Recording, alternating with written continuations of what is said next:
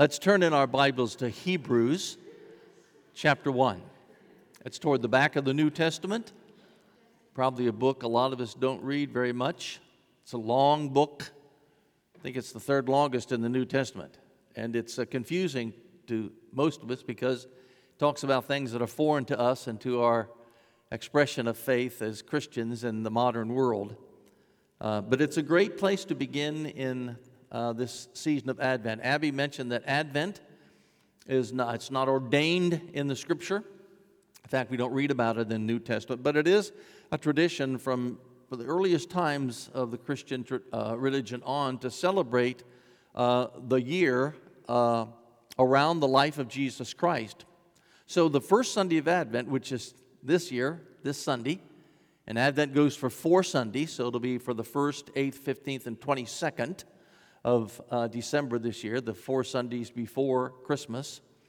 Um, Advent comes from the word advenio in Latin, which means to arrive or to, to uh, reach a destination or come to a place. It comes from ad to and venio to come, so the coming to us of God in Jesus Christ is what we're celebrating, what we're actually preparing for. And it's the beginning of the church year. You would think that the church year would begin in January, but in the uh, ancient time, it began on the first Sunday of Advent, according to Constantine, the emperor. And then it was followed by Christmas tide or Christmas time, and then Epiphany, when the Magi came and, and they realized who Jesus was, the wise men. And then it went into um, the Sundays after Epiphany, and then Lent, the season before uh, the sacrifice of Christ. There's Holy Week, and then there's Good Friday, and Easter Sunday, and Resurrection Day, and then the Sundays after Easter, including Resurrection Day, and then Pentecost. At Pentecost, it just goes to what's called the regular time.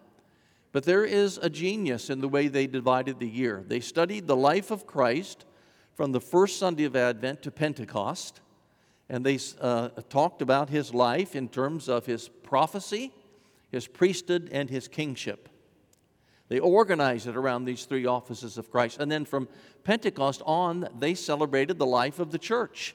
As they read through the book of Acts and the epistles, they celebrated how the church went out and proclaimed the word and brought uh, the good word of salvation and the lordship of Jesus Christ to the world. So, uh, Justin has put us in a right track, I think, this uh, first Sunday of Advent to prepare for the coming of Christ, at least in our hearts and in our heart, in our religion and in our history, by looking at the offices of Jesus Christ. That's taken from the scripture. Some people think that this whole idea of talking about offices is rather Presbyterian uh, because it says in the Confession of Faith about Christ the mediator it pleased God in His eternal purpose to choose and ordain the Lord Jesus, His only begotten Son, to be the mediator between God and man, the prophet, priest, and king, the head and Savior of the church, the heir of all things and judge of the world, unto whom He did for all eternity give a people to be His seed and to be by Him in time redeemed, called, justified, sanctified, and glorified. But it's not true that the Westminster divines made up this idea of the offices of Christ. They're thoroughly and completely substantiated by the testimony of the apostles and their preaching and teaching in the New Testament. For example, look at Hebrews chapter 1, beginning at verse 1. Long ago, at many times and in many ways, God spoke to our fathers by the prophets. But in these last days, He has spoken to us by His Son whom he appointed the heir of all things, through whom also he created the world. He is the radiance of the glory of God and the exact imprint of his nature, and he upholds the universe by the word of his power. Now, there's the clear statement that God is always speaking to us through prophets.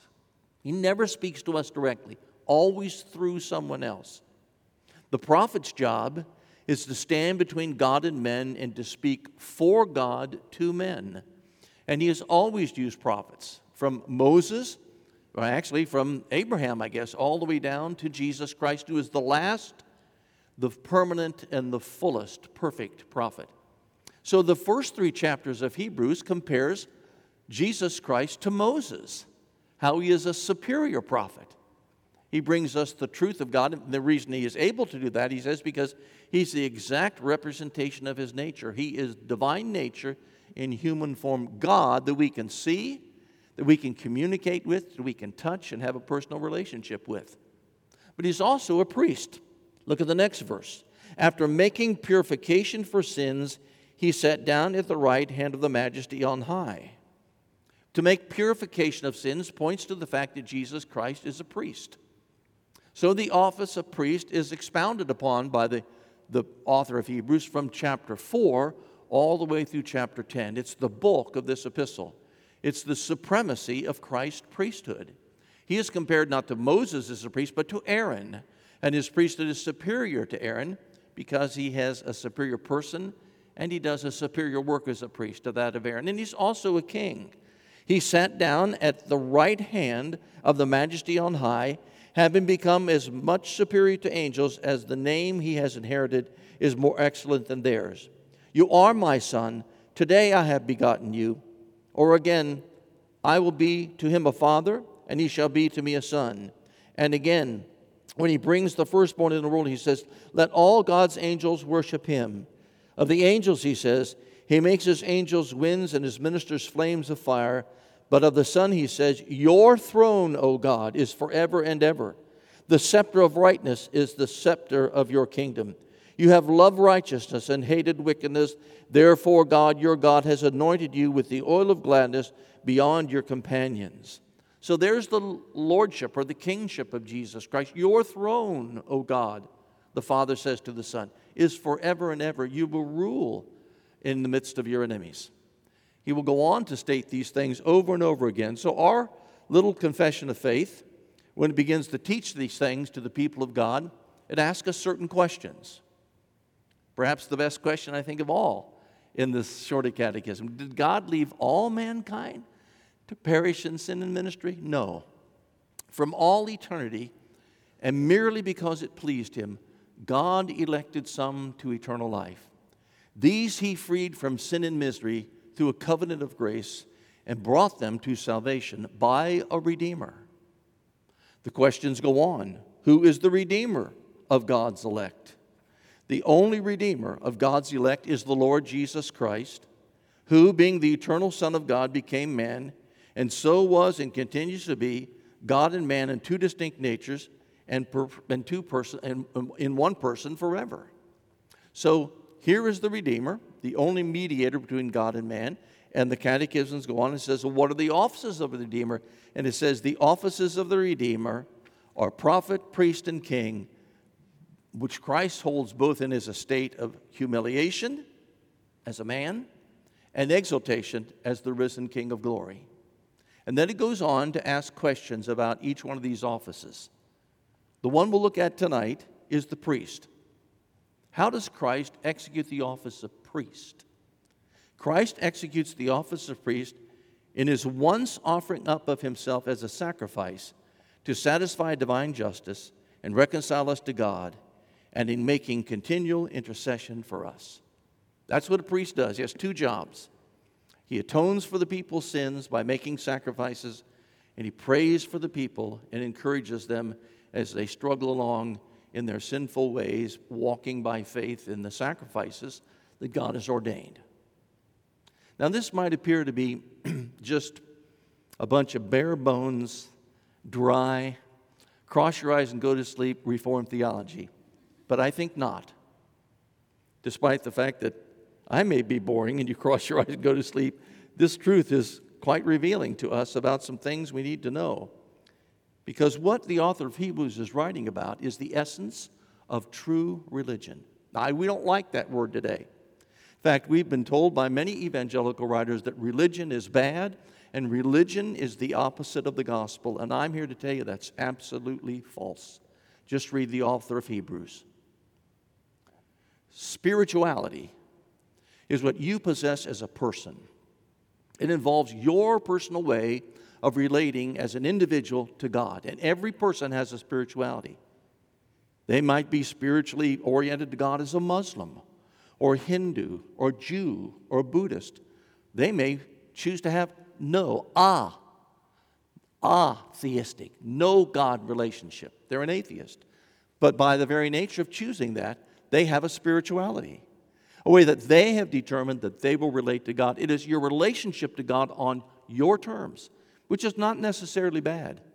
Spirituality can be true and it can be false based upon the principles and the, and the facts that it's based upon.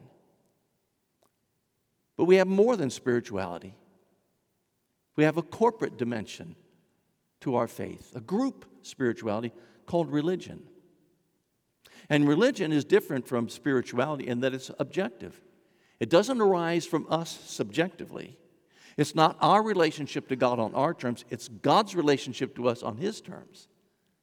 And it's a correction to our spirituality, just as true spirituality is an enlightening to religion. Without true spirituality, religion becomes dead and formal and void. And without true religion, spirituality goes astray. And so, the essence of true religion is how we relate to God. And the author of Hebrews was facing a problem. He was a pastor. And like pastors, all pastors, he worried about his people because he pastored a congregation, we believe, in Rome or somewhere in central Italy. Because he says, Those in Italy greet you as he writes this epistle to all the saints in Italy. And he pastored these people at a time when the Emperor Nero was persecuting the church of Jesus Christ. And so he, he reached a crisis because many people in his congregation who had once been Jews, there was a huge Jewish population in Rome, had decided to leave the Christian religion, not to renounce Christ, but to leave the Christian religion and to go back to Judaism because it was safer.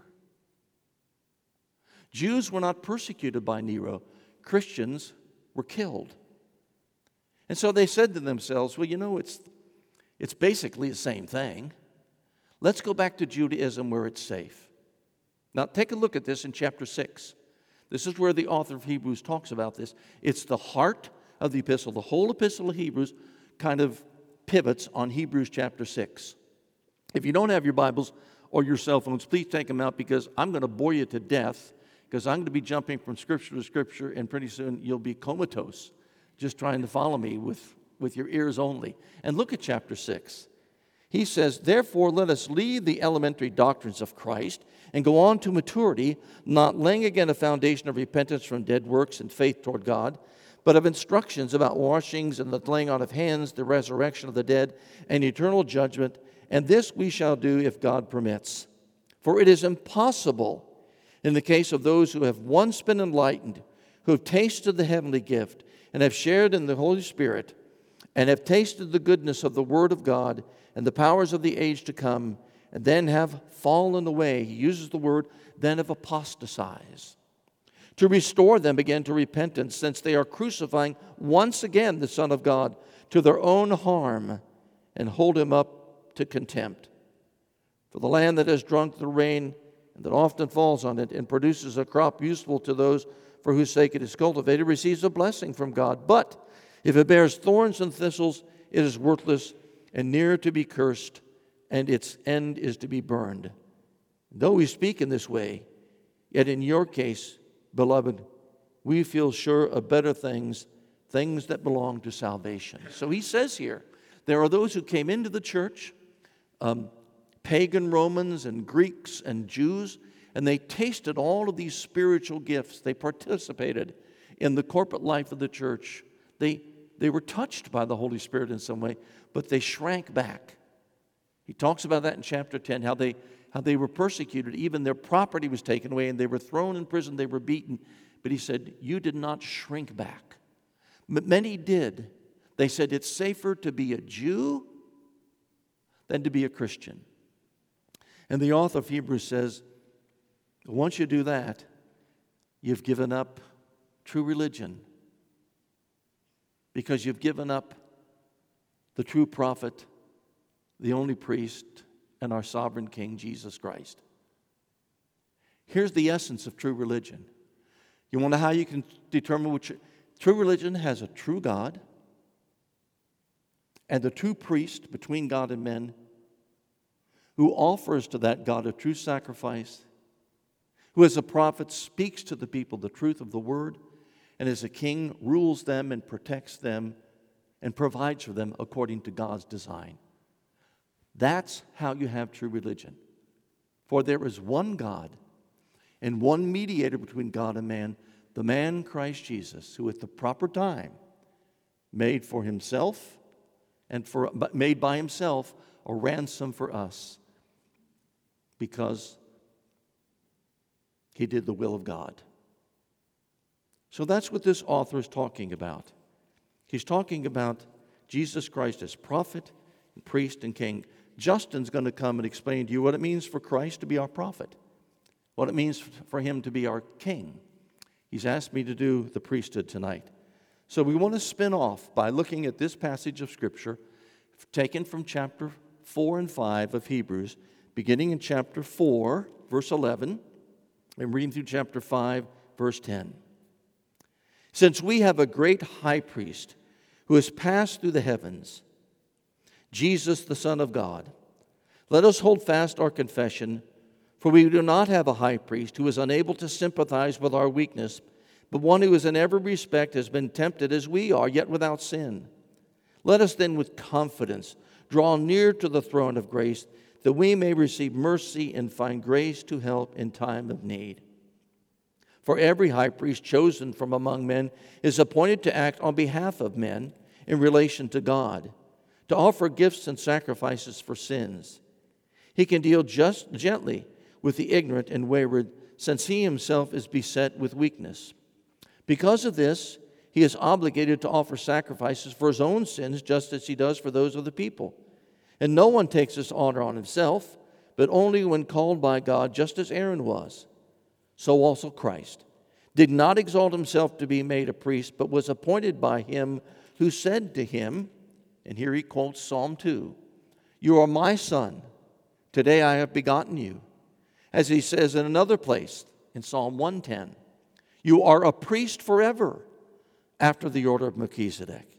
In the days of his flesh, Jesus offered up prayers and supplications with loud cries and tears to him who was able to save him from death he was heard because of his reverence or his piety. Although he was a son, he learned obedience through what he suffered. And being made perfect, he became the source of eternal salvation to all who obey him, being designated by God a high priest after the order of Melchizedek. So here is the difference between a priest and a prophet. A prophet stands between God and men and speaks for God to men. A priest stands between God and men and appeals to God on behalf of men. The priest, or the prophet says, Thus says the Lord. The priest says, O Lord, thus say the people. This is what we pray. This is what we need. This is the forgiveness we ask for. He goes between God and the people to bring forgiveness of sins and the comfort of God to a wayward people. So, in explaining this confidence that we have in the priesthood, this author of Hebrews says, we, uh, several times, let us draw near to God with confidence through the priesthood of Jesus Christ. He says there's four things we are confident about. First of all, the nature of this priest. Second of all, the covenant of this priest. Thirdly, this longevity of the priest. How long will he be in office? And finally, the complete or perfect work of this priest. And this, with those things in mind, the author of Hebrews is saying, why would you go anywhere else and look for any other priest? Why would you go back to Aaron's priests or to the rabbis of the synagogue when you have the perfect priest in the temple of God in heaven acting on your behalf? First, he says, we have confidence in the nature of this priest. He says in this passage, which I think may be, at least for me, the most encouraging verse in the Bible. He says, For we do not have a high priest who is unable to sympathize with our weakness, but one who in every respect has been tempted as we are, yet without sin. This is a huge emphasis in the early part of Hebrews on the part of this author. Several times he mentions how Jesus Christ was one of us in his person and in his work. Look in chapter 2, over in chapter 2, where he talks about this, this Jesus Christ who was us in, in such a way that he's not ashamed to be called our brother. Chapter 2, verse 10. He says, For it was fitting for he, that is Christ, for whom and by whom all things exist, and bringing many sons to glory, should take the founder of their salvation and perfect him through suffering. For he who sanctifies and those who are sanctified all have one source. That is why he, that is Christ, is not ashamed to call them brothers, saying, in the, I will tell of your name to my brothers. In the midst of the congregation, I will sing your praise. Down in verse 14, since therefore the children share in flesh and blood, he himself likewise partook of the same thing, that through death he might destroy the one under the power of death, that is the devil, and deliver all those who through fear of death were subject to lifelong slavery. For surely it is not angels that help us, but he helps the offspring of Abraham. Therefore, he has to be made like his brothers in every respect, so that he might become a merciful and faithful high priest in the service of God to make propitiation for the sins of the people. For because he himself has suffered when tempted, is able to help those who are being tempted.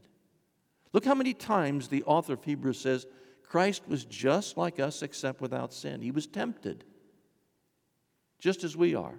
He suffered, just as we are. He lived the fullness of the human experience with all of its disappointments, pains, and its shame, just as we did. And because of that, we have confidence to go to Him and to pray through Him and to appeal to Him. You know, many times, especially with my besetting sins that just don't seem to go away, I've gone to God and said, You know, God, I, I know this is hard for you to understand, but. And as soon as I say that, my prayer is false because he does understand. Jesus Christ has been tempted to do everything I have done. The temptation may have even been stronger upon him because of the sinless perfection of his nature, and yet he didn't do it. But when I say to Jesus Christ, you know, because of such and such, this is why I do these things, Jesus Christ doesn't say to me, that's just an excuse, Michael. Don't, don't use that with me. You know better than to do that. He says, You know, I understand, brother. Understand what it is to be insulted, to be abused, to be neglected. I understand as a, a child in school how the children would say, Your mother's a whore and you're just a bastard, and everybody knows it, and not strike back. I understand what it is to have your family not trust in you. because none of my family did. In fact, at one point, they came to get me because they thought that I'd lost my mind. Understand in the darkest hour to say to my three closest friends, Would you stay here tonight and pray with me because I'm about to die? And have them all go to sleep on me three times. I know what it is to be betrayed, to be forsaken. I have actually prayed, unlike any of you have ever prayed, Oh God, why have you forsaken me? Of all people, your son, your sinless son, why have you given up on me? So when we pray, we should pray with confidence that at the right hand of God sits a son who can say to his father, Father, I've been there. I've done that. It's happened to me. And I want you to realize that they are but flesh. And I want you to forgive them for my sake. Because you see, Father, I am one of them. Those are my brothers and sisters. Now, I don't think the Father needs him to say that, but I'm illustrating the importance of Jesus Christ sitting there. I'll tell you a true story. I grew up in the Catholic Church, and and one of the things that we were taught, in fact, it was the center of our Catholic religion, was the presence of Jesus Christ in the Eucharist. And in the back of the, of the sanctuary on, on the altar was a little dome box. It was made of gold and brass called the tabernacle, and it was locked. What was locked in it was a, a chalice or cup full of consecrated hosts. And we were taught as little children in getting ready for the Lord's Supper that that, um, that that really was the presence of Christ there. And that one time, a boy who was an altar boy, who was beginning to put the candles out and shut down the altar, had seen the door of the tabernacle open with nothing in it, and he stuck his hand in, and it turned leprous. Kind of the story of Uzziah, the king.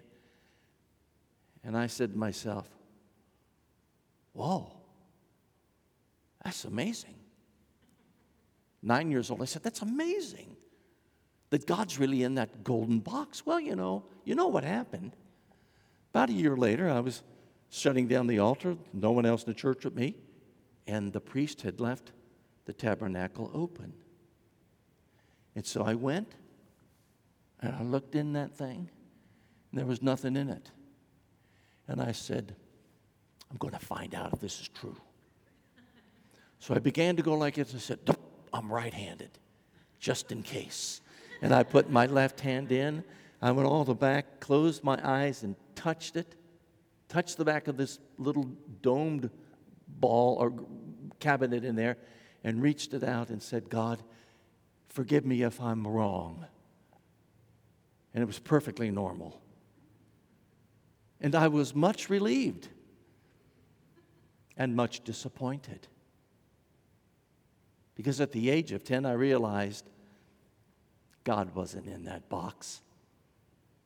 If God was present with us, it wasn't in a piece of bread in a golden box on an altar in Columbus, Ohio. It was devastating. But God is with us in the person of Jesus Christ, who sits at the right hand. That's the first reason we have confidence. Here's the second because of the longevity of this priest. Look over in chapter 5, or um, uh, it is in chapter 5, where he says, Today I have declared that you are a priest forever after the order of Melchizedek, chapter 5, verse 6. You'll notice in chapter 7 that that is repeated four more times. Five times in two and a half chapters, Psalm 110 is repeated. Now, without turning there, I'll tell you what he's, what he's talking about. He's talking about an Old Testament story about Abraham who went off to war to rescue his nephew Lot, who'd been captured by a wicked king, and he delivered Lot out of that bondage. And on the way back, he came and encountered a man named Melchizedek, whose name means King of Righteousness. He was the king of Salem or Jerusalem, another name for Jerusalem. And he brought food and gave comfort and encouragement to Abraham and his men. And in response to that, he blessed Abraham. Abraham turned around and tied to him. This person who we know nothing about except for those four verses in chapter 14 of Genesis comes out of nowhere. We know nothing about his family, nothing about his past, and nothing about what happened. He just appears, he blesses Abraham, the father of us all, and receives our worship and then goes. And the author of Hebrews says that person, Melchizedek, king of righteousness from Salem, place of peace, is a type or an image, a foretaste of Christ. Christ is a priest, not an Aaronic Levitical priest, but a Judah tribe, a kingly tribe, who is a king and a priest. And he like Melchizedek, has his priesthood forever. Now, Melchizedek didn't, but since the author of Hebrews says we knew nothing about him before and nothing about him afterwards, he becomes a type of an eternal priest. Thou art a priest forever. Or let me put it in the way it would read in the Greek Thou art a priest in eternity, according to the order or pattern of Melchizedek. He's quoting Psalm 110, where God says, the Lord says to my Lord, Sit at my right hand until I make your enemies a footstool for your feet. The Lord send forth from Zion your mighty scepter, rule in the midst of your enemies. Your people offer themselves freely on the day of your power. In holy garments they will dress. From the womb of the morning to the dew, the dew of your youth will be yours. The Lord has sworn and will not change his mind. You are a priest forever after the order of Melchizedek. The Lord is at your right hand. He will shatter kings on the day of his wrath. He will execute judgment among the nations, filling them with corpses. He will shatter chiefs over the wide earth, and then he will drink from the brook by the way and will lift up his head in triumph. Here's a picture in Psalm 110 of Jesus Christ, a king and a priest. You are a priest forever according to the order of Melchizedek. And if we had the time to read through chapter 5 and 6 and 7 of Hebrews, we'd find that that is greatly significant for us because this priesthood of Jesus Christ doesn't come to an end. We're not looking at someone who will die and his priesthood will end, and then another high priest will come. We never know whether he's going to be as good or as faithful as the one before him, whether he'll be as sufficient for his work as the one before him, or better than the one after him. This one perfect priest remains a priest forever. Forever, according to the order of Melchizedek. And because of that, he brings with him a new order, an order that is eternal. That's the difference between Aaron and his sons and Jesus Christ and his singular priesthood. What Jesus Christ does lasts forever. Not so with the priests who were before him. Even though these were good and devout men, they, uh, they didn't have the, the staying power of Jesus Christ. You know, in the church I grew up in, we were taught that the sacrifice of Christ was reenacted again and again and again every time the Mass was offered up and the hosts were consecrated. That Jesus Christ was sacrificed again and again. He was nailed on the cross again and again and again in heaven, on and on and on. Thousands, perhaps millions of times every day around the world, every day of the year, century after century after millennial. That's not true. Christ died for sins once for all. Once. The just for the unjust in order to bring us to God. Having been put to death in the flesh, but raised to life in the spirit. He has an eternal priesthood. Thou art a priest forever, according to the order of Melchizedek. You know, Psalm 110 is the most often quoted Old Testament scripture in all of the New Testament. Nothing is quoted in the New Testament more than Psalm 110, making this point that the priesthood of Jesus Christ goes on and on and on and on. Because, according to chapter 7, verse 19, a better hope is introduced through which we draw near to God. What is this better hope? Well, this better hope is the third thing he talks about. It's the better hope of a better covenant. The author of Hebrews says every time a priest died, there was a renewal of the law of the covenant. But when Jesus Christ came, there came the new and final law, the law of the gospel, and the new covenant that Jeremiah talked about. look at chapter 10, if you will, for just a moment. Verse 1 For since the law has but a shadow of the th- things to come, instead of the true form of these realities, it can never, by the same sacrifice that are continually offered every year, make perfect those who draw near. Otherwise, would, they would not have to be they would, they would not have uh, have ceased to be offered, since the worshippers, having once been cleansed, would no longer have any consciousness of sin. But in these sacrifices, there was a reminder of sins every year. For it is pos- impossible for the blood of bulls and goats to take away sins. Consequently, when Christ came into the world, he said, Sacrifices and offerings you have not desired, but a body you have prepared for me. In burnt offerings and in sin offerings you have taken no pleasure. Then I said, Behold, I have come to do your will, O God, as it is written of me in the scroll of the book. Christ says, you know, these sacrifices went on and on and on, almost in a way to drive the people out of necessity and even frustration to say, is there nothing that can be done that would bring us into a better covenant with God? And Jesus said, Yes, me. I have come in a body to do the will of God, to perfect the people of God through perfect obedience, and to make the final sacrifice and to institute a new covenant. That new covenant is talked about in chapters 8 and 9 and 10. A new covenant that was foreshadowed by types. This is a fascinating passage to read, where the author of Hebrews says the way the tabernacle was laid out is an image of the way heaven really is. The tabernacle is a type of Christ. You can see that in the book of Revelation. Heaven is described in tabernacle terms with a court and a place for sacrifice and a holy place and the Holy of Holies where God sits, and at his right hand is Jesus Christ. What Moses was told to design and build, what Solomon perfected into earthly glory, was nothing more than an earthly image of a spiritual reality of the temple where Jesus Christ is. And now, the author of Hebrews says, Jesus Christ has gone into the presence of God.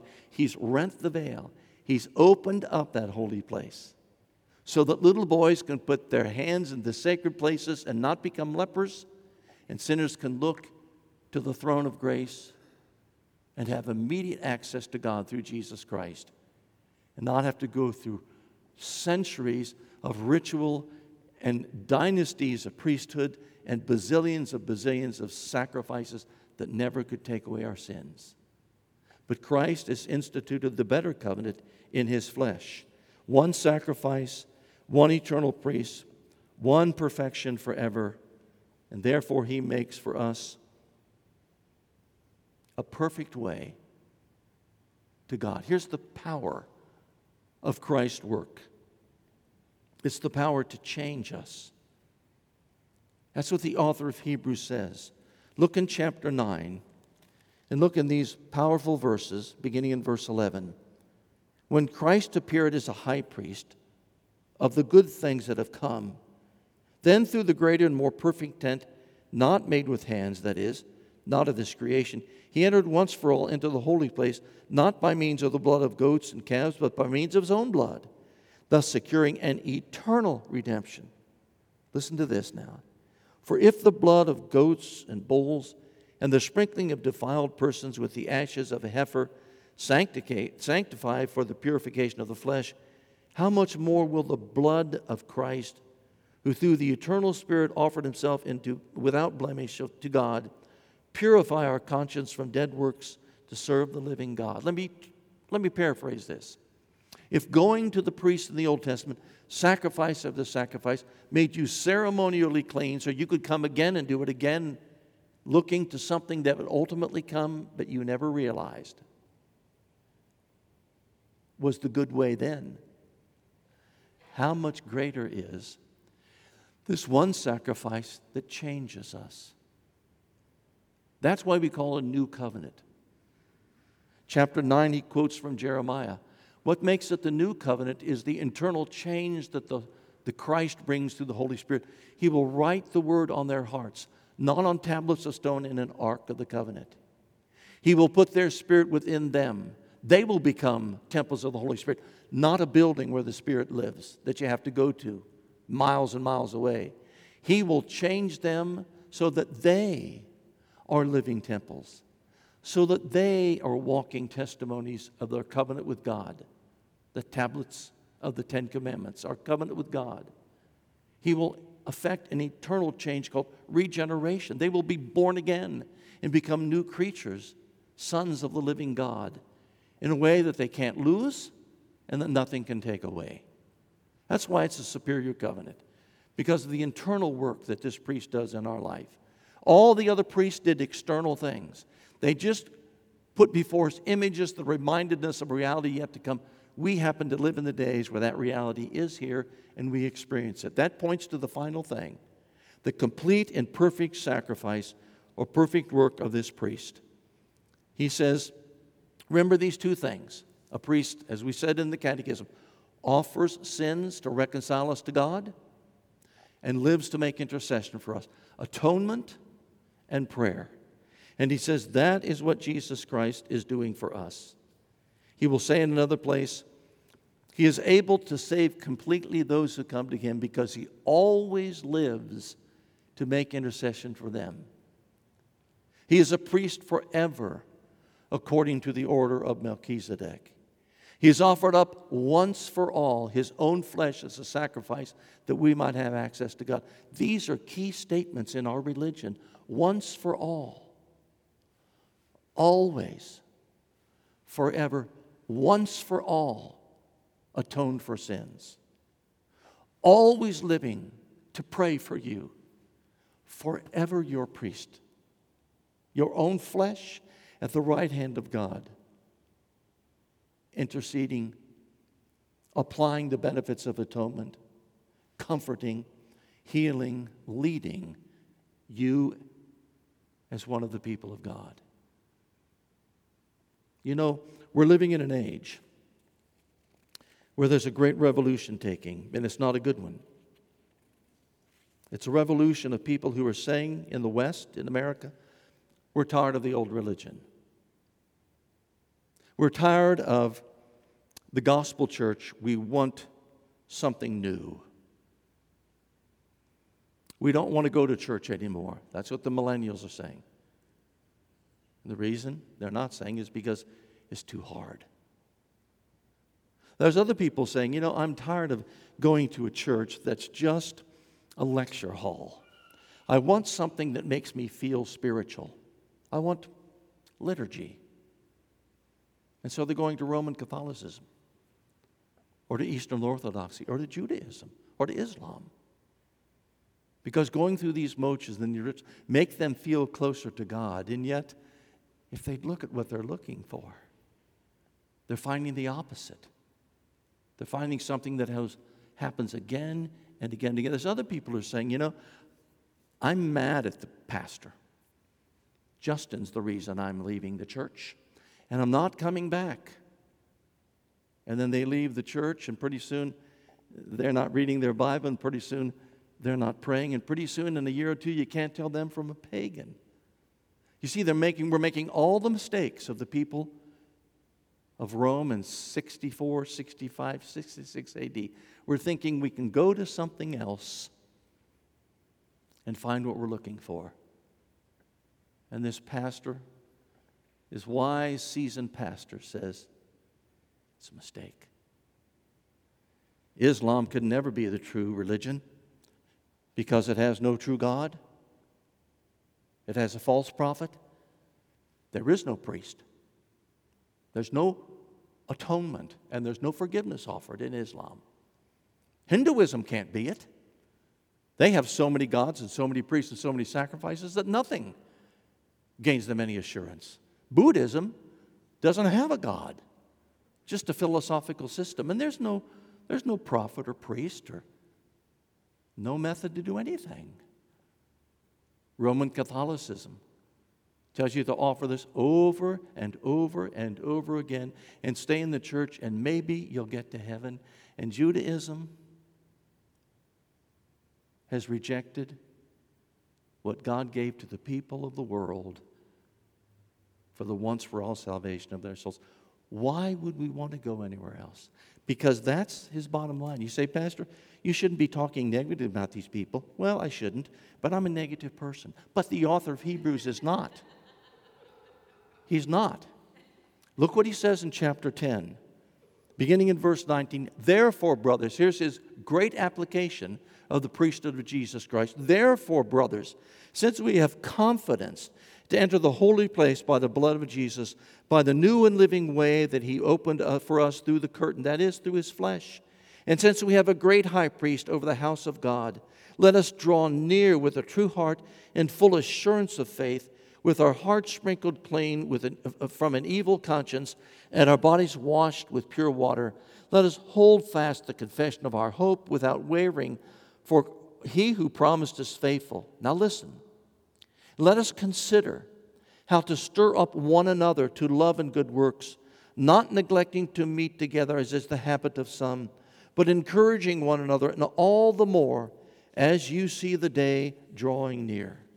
He says, Here's what we take away with this priesthood of Christ we have great assurance to enter into the holy place through the blood of Jesus Christ. Go right up to the face of God and say, Father, through Jesus Christ, this is what I need. We have confidence, he says, that our sins have been washed away and our bodies cleansed with pure water so that we're always ceremonially clean, always able to come to church, always able to come to worship, always able to enter into prayer before God because we are clean forever. And we need to comfort one another with this and encourage one another and consider how to stimulate one another to love and good deeds. We are not to forsake our assembling together, as is the tendency of Americans, but encourage one another all the more as you see, listen, as you see the day drawing near. Because as Abby said earlier, as we talk about the first advent, we can't help but think of the second. Jesus is coming again. And the author of Hebrews says it this way So Christ, having been offered once to bear the sins of many, will appear a second time, not to deal with sin, but to save those who eagerly wait for his appearing. Christ isn't coming the second time to atone for sin, that's been done. He's coming to say to his people, Come with me. You who've believed in me and been faithful to me, come with me. He's coming not to save, but to judge. And we see that day drawing near. I know it's easy to get discouraged. I will tell you this, and Jane can verify. I wish I had just a dollar bill for every time I quit the pastoral ministry. Justin, I'd buy you a building. I'd build you the second temple here in Westerville and have cash left over. I wish I had a penny for every time I said to the Lord, I can't do this. This is too hard. I, I, I just can't hack it. And then come to church and been encouraged by people like you to hang in there and go. I can't tell you how many times as a church planter I said to myself, Oh, oh God, this was a mistake. This is, I just, this is impossible. And yet, the means of grace lifted me up and the people, and through us, God did it. I know you get discouraged. I do. I know you can be beside yourself. I can be beside myself and say, wow, what a mess. And I know it's easier in many ways not to be a Christian than to be a Christian, except for one thing. It's just one little thing. So, something that Peter said one time when Jesus Christ really slapped it down about the bread of life, and everybody said, Whoa, this is difficult, and they left. And Jesus turned to them and said, You're going to go too? Listen to what our precious brother Peter said Lord, to whom shall we go? For you have the words of eternal life. And listen, and we know and we have come to believe that you are the Holy One sent from God. We're going to go to this table in just a few minutes. This is not a sacrifice, it's not an altar, it's a table. It's a remembrance of someone who courageously pushed through to our salvation and now offers it to us. It's a means of grace to strengthen us. Jesus is really standing behind me, if you could see him, and saying, Do this in remembrance of me, and I will strengthen you and comfort you because I am your priest forever. According to the order of Melchizedek, I will never fail you. I will always love you. And I will always sit at my Father's right hand and say, Father, this one is mine, bought with my blood. Bless him. Bless them. Be with them. Jesus Christ will not fail us. So to where else would we go to find a relationship with God except through Jesus Christ and his redeemed people?